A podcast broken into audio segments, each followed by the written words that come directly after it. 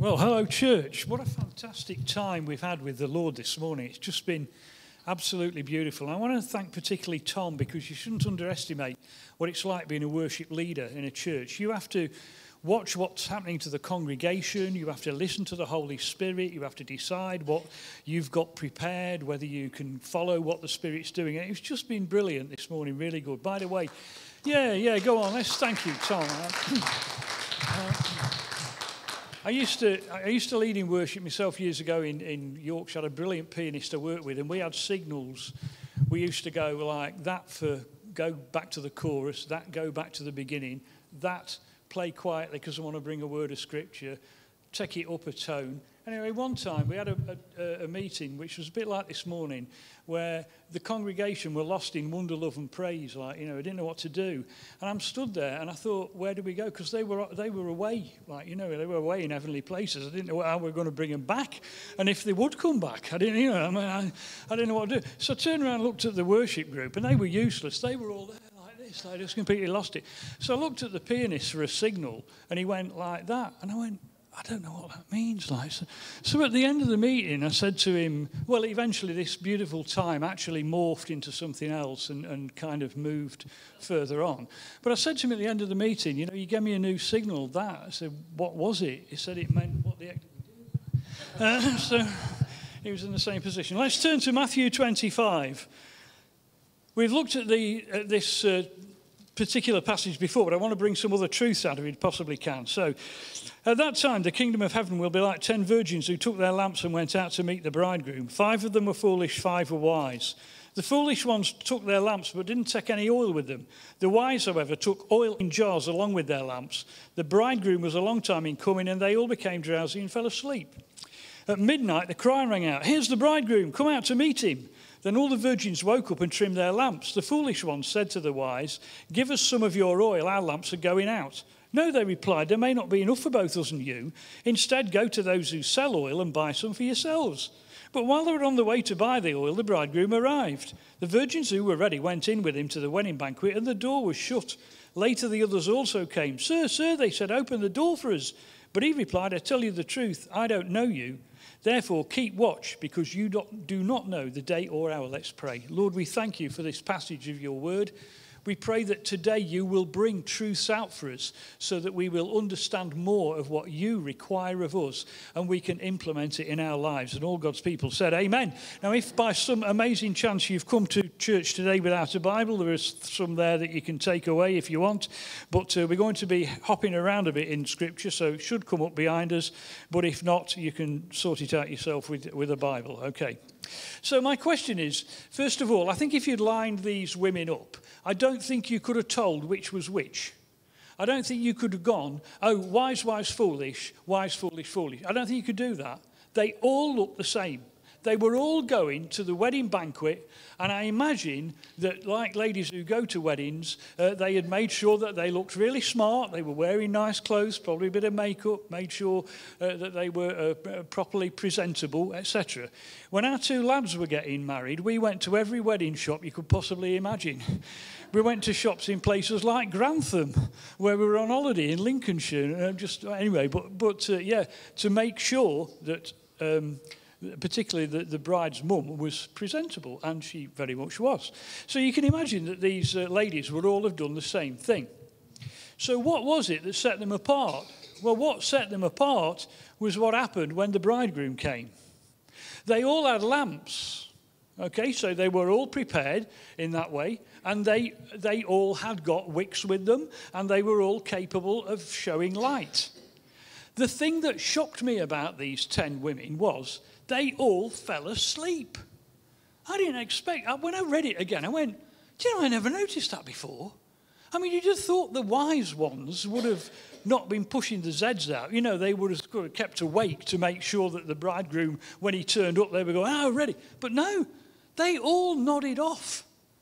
How amazing is that? The bridegroom appeared at one of the darkest hours of the day, at midnight.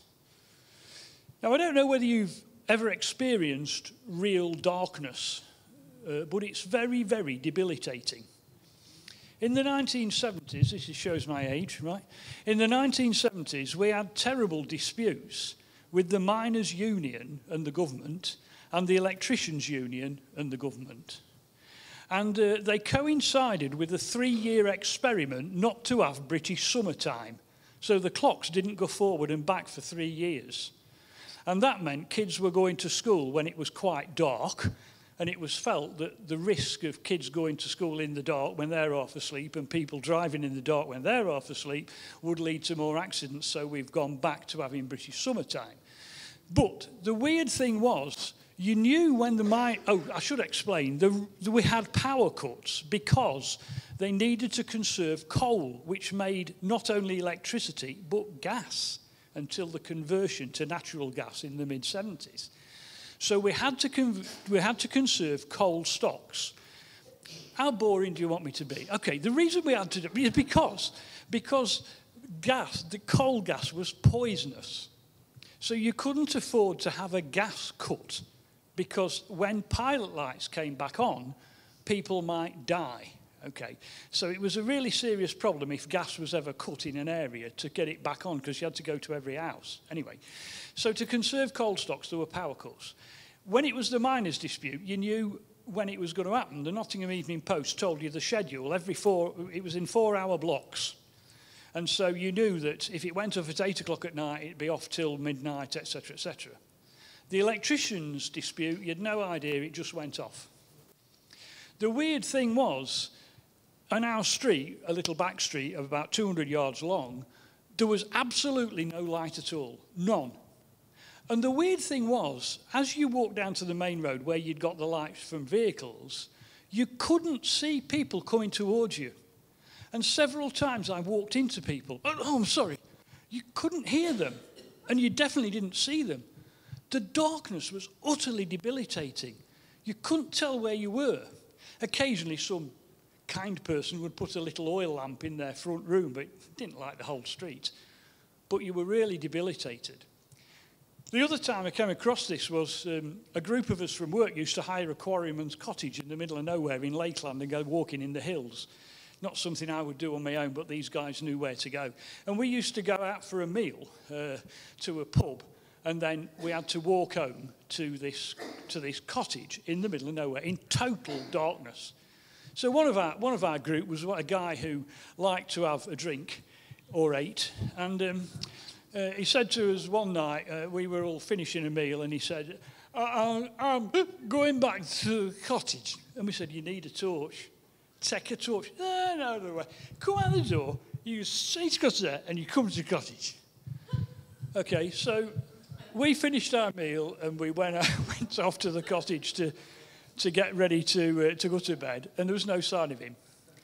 And uh, we thought, oh, we're going to have to go look for him. But we didn't need to, because a few minutes later, the door crashed open, and this wet through, bedraggled, foul smelling thing stood at the door. And we said, like, what happened to you? And he said, uh, there, there was a sheep pen, and I slipped on some guano. And then, and then I fell in the beck. So um, we had to try and clean him up because he smelt awful and, and so on.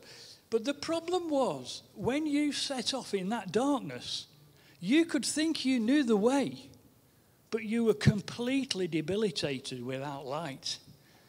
At the moment in our nation, we have very dark things happening. I watched the news on Thursday, and it was utterly terrible two teenagers murdering a teenager in, in Cheshire, two teenagers and a bloke murdering two teenagers in Bristol, a man throwing acid or something over a woman and her children. I went, oh, like, Lord, I, I, you know, you pray for the people and the families, but you think, what's happening, Lord? This is darkness. The answer is light. When you had a torch, you could see. Light dispels darkness immediately. It dispels it some considerable distance. Only when you experience true darkness do you begin to understand the value of light. The foolish virgins were relying on something that wasn't going to last. Commentators say these, these uh, lamps, which looked a bit like that, Or when they were lit, like that. They had a wick that was kind of a thin rope that went round inside and then came up through that hole at the front, and that's what you lit.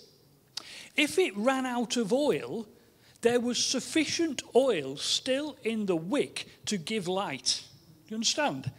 So, like, you could still light it and it would still burn for a while, but there wasn't enough oil in that reservoir to continue to provide light. That's why you needed to take extra with you. Now, commentators say that to some extent, what's being talked about here, possibly, is nominal Christianity. People who say things like, well, I was christened, I was baptized into this denomination, my dad used to go to church, my mum always polished the church pews, I was confirmed, I've got a Bible at home, etc. But that is insufficient to continue to provide light continually. It will burn light for a while, but when issues come in life, when challenges come and when the Lord comes, that's not going to be enough. You need a fresh anointing. You need more oil.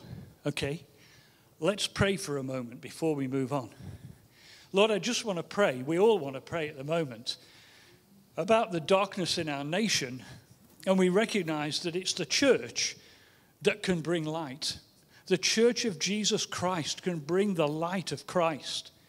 Help us, Lord, if we're facing issues in our lives, to adopt your oil, as it were, to allow the light of Christ to burn in us. Help us, Lord, to shine forth to people who need to know that there is light. They don't have to live in darkness. Show us, Lord, day by day, how we can burn brightly, as it were, for you. Amen. Now, there's a, as I say, there, are, there is some of those examples, but people who like have a form of godliness but do not but do not accept the power or deny the power of it. Maybe that's what this is talking about. The scariest thing in this passage for me personally is when he says to them, I never knew you. Okay? So they looked exactly like the others. The foolish ones looked like the wise ones. But he says to them, I never knew you. The Greek word is the eido, which means to be aware of, to see, consider, or understand. I'm really, really scared about that. I don't want the Lord to say to me, I never knew you. Yes, you did all sorts of wonderful things for me, but actually, I wasn't that bothered about it. If you turn back to the Sermon on the Mount, which is over in Matthew chapters uh, 5, 6, and 7, there's a couple of things there. First of all, in chapter 5, he says, You are the light of the world. Chapter 5, verse 14. A city on a hill cannot be hidden, neither do people light a lamp and put it under a bowl. Instead, they put it on its stand and it gives light to everyone in the house. In the same way, let your light shine before men, so they may see your good deeds and praise your Father in heaven. In other words, Christ is the light of the world, but when you've got him in you, you also show some of that light forth. Do you see? That's why sometimes in a situation like this, when people come into church, they go, Whoa, the Lord's amongst you. Because all these little bits of light are all showing forth, and it's very, very bright. Because when you're living in darkness, as some are, and you walk into the light, you go, Whoa, this is fantastic. I can see. Imagine how wonderful that is for some people. That's why we need to seek the continual anointing of God so that we are continually filled with the oil of the Holy Spirit. Amen? If you look over in Acts chapter 19, verses 2 to 6, they received the Holy Spirit. Um, the, these disciples, he said, um, Paul asked them, Did you receive the Holy Spirit when you believed? They said, No, we've not even heard there is an Holy Spirit. So Paul said, Well, what baptism did you receive? John's baptism, they replied. Paul said John's baptism was a baptism of repentance. He told the people to believe in the one coming after him, that is Jesus. On hearing this, they were baptized into the name of the Lord Jesus. When Paul placed his hands on them, the Holy Spirit came on them, and they spoke in tongues and prophesied. It was the baptism in the Holy Spirit that caused them then to speak forth the word of God, to begin to shed light where there was darkness in this first century community. Now, what does it mean to have spare oil? Well, I think it probably meant they were filled with the Spirit and prepared whether or not the bridegroom was delayed. They didn't know he'd been delayed, he would be delayed. They were ready over the past few months, we've had a number of sermons in this church that have told us to be ready. One was about being a soldier, being prepared and ready. You can't imagine, can you, if you were in a regiment and uh, suddenly there's a battle and you missed it. Well, sorry, Sarge, I didn't realise it was today. I'm re- oh, I wish I'd turned. Oh, missed it again. You know, no. The idea is to be ready because you don't know the day or hour when he's coming back. Maybe also you could say they weren't a disappointment. You could say they were reliable. They went the extra mile. They didn't know if they'd need more oil, but they made sure they'd got it because you just didn't know. If you look over to 2 Kings chapter 4, there's this amazing story about the widow whose children were being sold into slavery. And Elisha comes along and he says, What have you got in your house? She says, I've only got a bit of oil. He says, Right, well, fill every jar you can get from all your neighbours and then sell it. And you can uh, get your kids out of slavery and you can live on what's left. The interesting thing is that there was enough oil for all the vessels. It only stopped flowing when all the vessels were filled. So if you're thinking today, well, I'm not sure about asking for the Holy Spirit, let me tell you, there's plenty of oil to fill you and everybody around you. You don't have to hold back. You can let God's Holy Spirit fill you today and have that anointing that is necessary to shed light. If you look quickly at uh, at uh, Psalm 132, verse 17. It talks about, this is um, talking about the Lord, but it says, Here I will make strength grow for David and set up a lamp for my anointed one. His head will be adorned with a radiant crown. Talking about the Lord, but it also refers to us. We can ask for a daily anointing if you look at 2 Samuel 22 29. This is David's great song to God. And he says, You, Lord, are my lamp. The Lord turns my darkness into light. You get blessed, like the widow did, but all that oil that she sold blessed loads of other people. People would be able to cook with it, they'd use it for cosmetics, they'd use it for light. It blessed everybody else. That's the whole point. Not that you should go, well, I've been baptized in the Holy Spirit. You know, I mean, I'm, you know, it's not. That's not the idea. The idea is that you go out and bless others. You have blessings for them. You have words for them. Yeah, okay. That's what it's for. And we have to trust that our light is from Christ. Over in 2 Corinthians chapter 4, verses 1 to 6. Is he keeping up with me behind? I feel dead sorry for him because I've given him all these references and they go jumping about and I don't put them in order. it's not deliberate. Honestly, it's not deliberate, mate, really. 2 Corinthians 4 1 to 6, it says, Therefore, since through God's mercy we have this ministry, we don't lose heart. We've renounced secret and shameful ways. And even if our gospel is veiled, it's veiled to those who are perishing. For what we preach is not ourselves, but Christ Jesus as Lord, and ourselves as your servants for Jesus' sake. For God, who said, Let light shine out of darkness, made his light shine in our hearts, to give us the light of the knowledge of God's glory displayed in the face of Christ. Listen again. God, who said, Let light shine out of darkness, made his light shine in our hearts to give us the light of the knowledge of God's glory displayed in the face of Christ. Hallelujah. What a fantastic thing to be able to ask God for. To say, Lord, give me a Holy Spirit that I might be light in a dark world. I might be the one who I come across somebody who's at the end of their rope and I can bring them light so that they have hope for their future. I might be talking to somebody who's about to make a monumental, life changing decision that will spoil all sorts of relationships and situations. And with a word that I don't even realize what I'm saying, I've brought light into their life to help them. Amen.